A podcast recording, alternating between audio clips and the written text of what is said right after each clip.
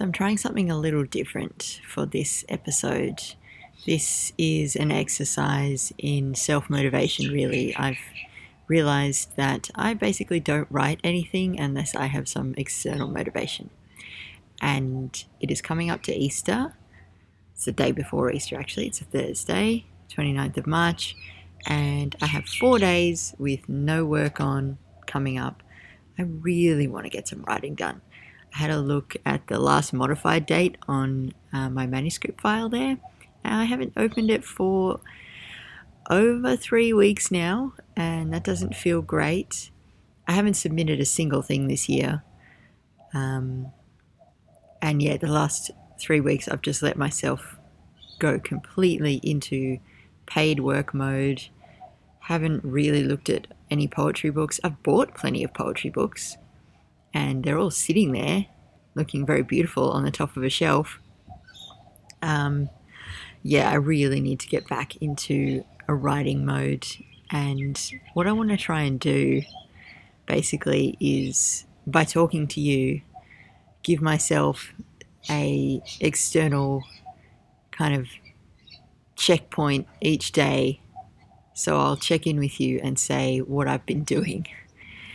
I'm really hoping to write a pretty long poem over the next few days I want to, obviously, it won't be finished, but I want to at least get a first draft out. I feel like if I can write a long piece to finish off my manuscript, it'll be, I'll have everything that it needs. It'll have all the pieces there. And then it's a matter of actually editing it pretty closely before I send it off. That's kind of the phase I'm at. I feel like you never really know when a poem is ready, let alone a manuscript to send out to people. But just trying to go on gut feel here. Um, trying to use that rule of thumb like, if somebody found this, would you be happy with that? Would you want somebody to read it if they just came, stumbled across it? So, as I said, it's a Thursday morning, nine in the morning. I don't feel like writing at all. I should not feel like writing a single thing. Uh, my cheat strategy here when I feel like this, and I know that I have to write something, is give myself a tiny little goal 20 minute burst of activity. And if I can't stand to write something, at least read something. And if I can't stand to read something, at least listen to a podcast about poetry. Get myself into the zone that way. And that basically always works. You just set yourself a tiny little goal. I've even done it with like 10 minutes, you know, just sit down for 10 minutes and engage with poetry in some way.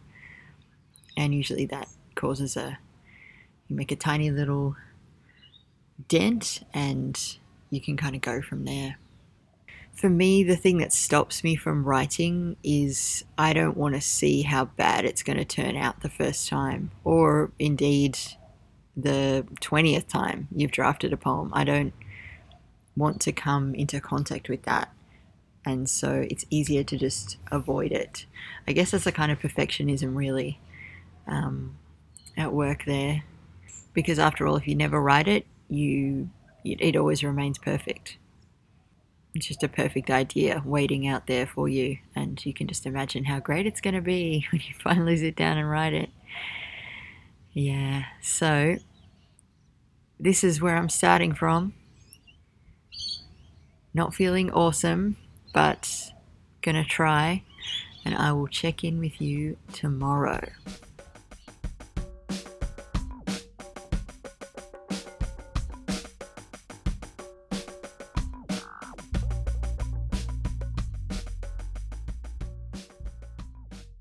Alrighty, day two of my improvised writing retreat here at my house.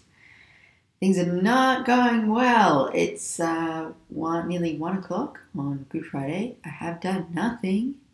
Um, I've procrastinated real hard and have not opened any poetry books, listened to any poetry podcasts, written anything.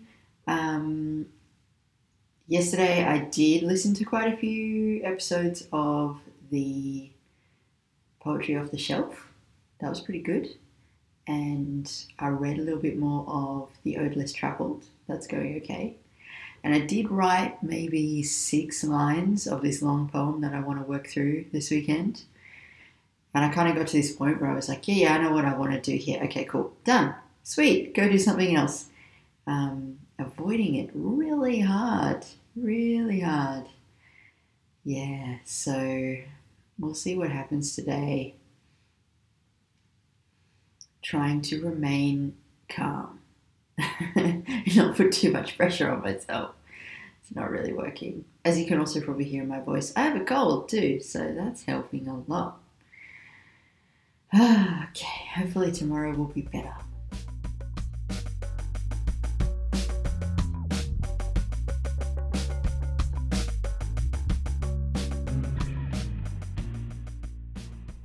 Again. We have fast forwarded a bit here. It is now the Tuesday after Easter. That cold that I mentioned in the last segment got worse, and I just didn't sound like somebody who should be recording their voice, so I spared you that bit. But because I knew that I had to report back into you, I did actually write and read each day. I'm really grateful for that. So if you're listening to this episode, thank you very much for being there on the other side of the internet. Um, yeah, I don't know why this works for me, but I just need even the vaguest sense that someone out there is waiting for the poem and then I will actually sit down and write it. I've also joined up, um, you might want to look into this if you want your own version of external motivation. Um, there is a Facebook group called the Dirty 30 Challenge, and it's just a daily prompt. You post the poem that you write that day. You could join it any day during the um, during the month of April if you wanted to. And there's millions of versions of that out there. I'm sure. I think there's a hundred 100 poems in 100 days out there somewhere, and then the post it notes poems on Twitter as well. Um, you could just start one between yourself and some friends if you wanted to do this kind of thing. I find it's really effective. Um, so, what have I been up to while I have been lying in bed? I have had my notebook with me and I have been reading very small sections from The Ode Less Travelled. And the section that has been that was quite useful to me over the last few days is quite a funny bit where Stephen Fry takes on free verse. And so the poem that I had in mind to write over this weekend, I definitely thought was going to be a big, rangy free verse poem, probably spilling over three to four pages. That was my goal anyway. But then I read this section, I kind of re examined that goal. So I'll just read you a little bit from this section in the Ode Less Travelled called What is Form and Why Bother with It? Stephen gets all cross. So he says, Poetic forms can be crossbred, subverted, made sport of, mutilated, sabotaged, and rebelled against. But here is the point. If there is no suggestion of an overall scheme at work in the first place, then there is nothing to subvert or undermine. A whole world of possibility is closed off to you. He goes on to say, We can all surely admit, without sacrificing any cherished sense of our bold modernity and iconoclastic originality, that a painter is in a better position to ignore the rules of composition or perspective if he knows exactly what those rules are. Just because poems are made of our com- common currency, words, it doesn't mean that poets should be denied a like grounding and knowledge. Besides, as I've emphasized before, Initiation into the technique of poetry is all part of becoming a poet, and it is pleasurable. One is in the company of one's forebears, one is not alone.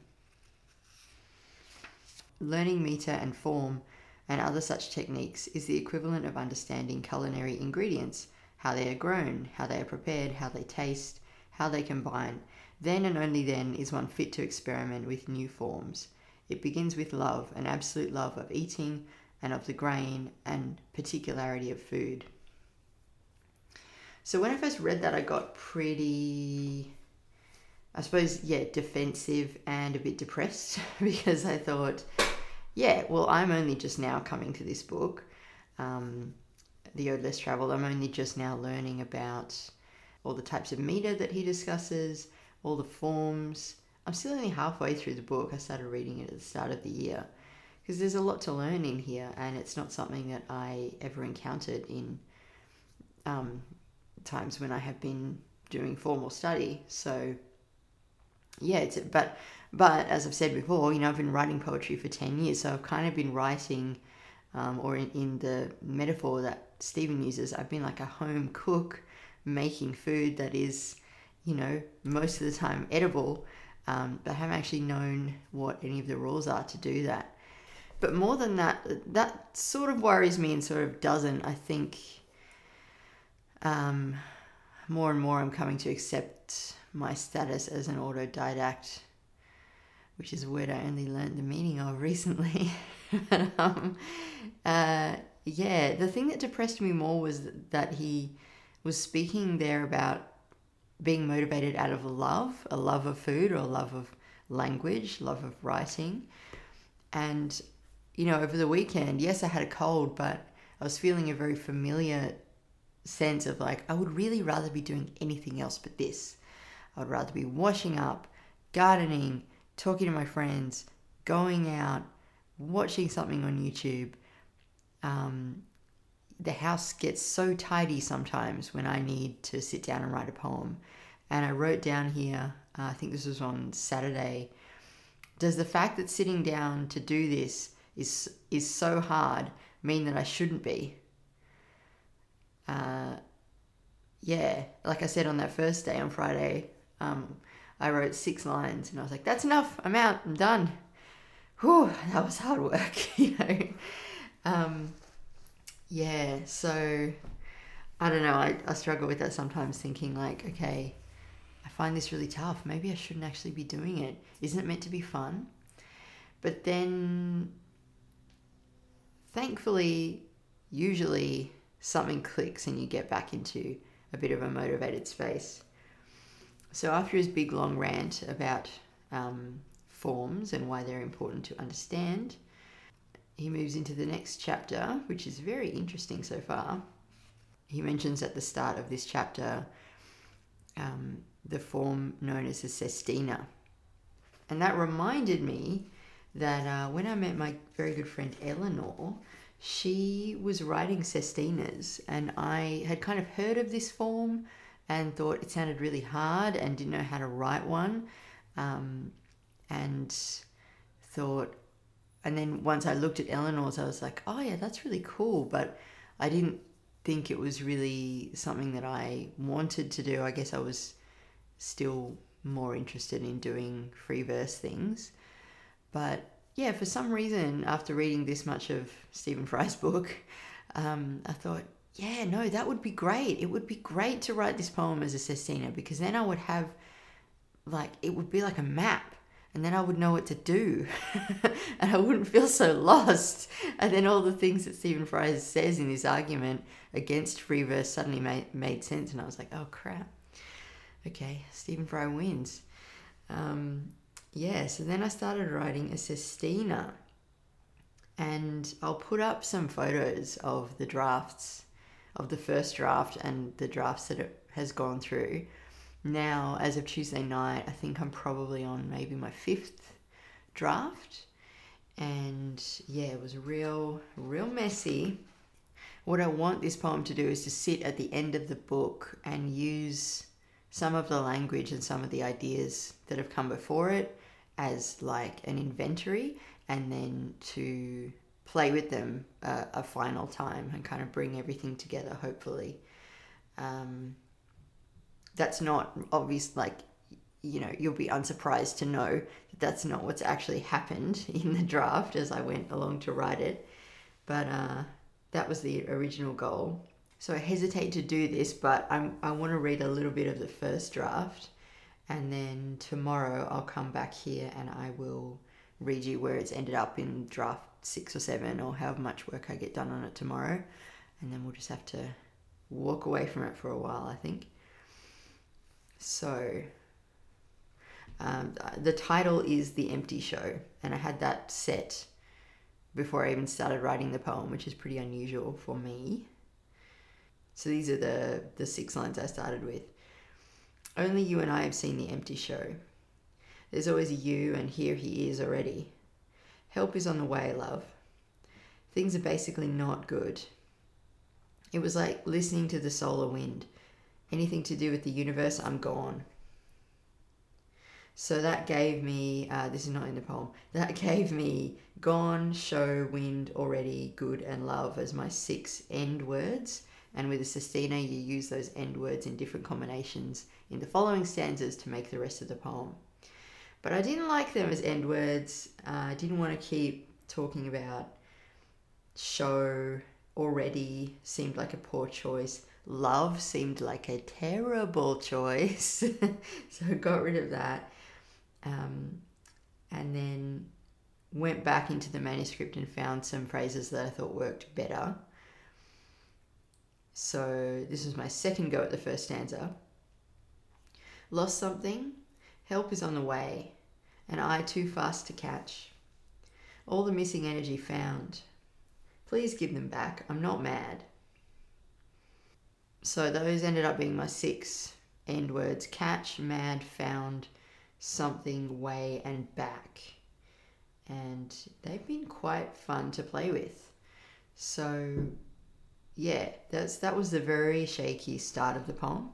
And tomorrow I will come back to you with draft number whatever, and uh, you can hear where it's ended up over the weekend.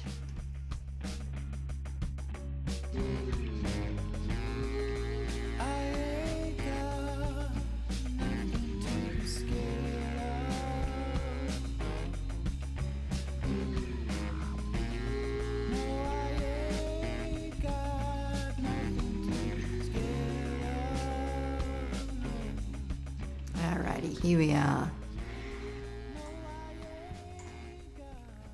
It is now Wednesday, the 4th of April, and this is what I have. This is my sixth, seventh, eighth draft of this poem that I've been working on.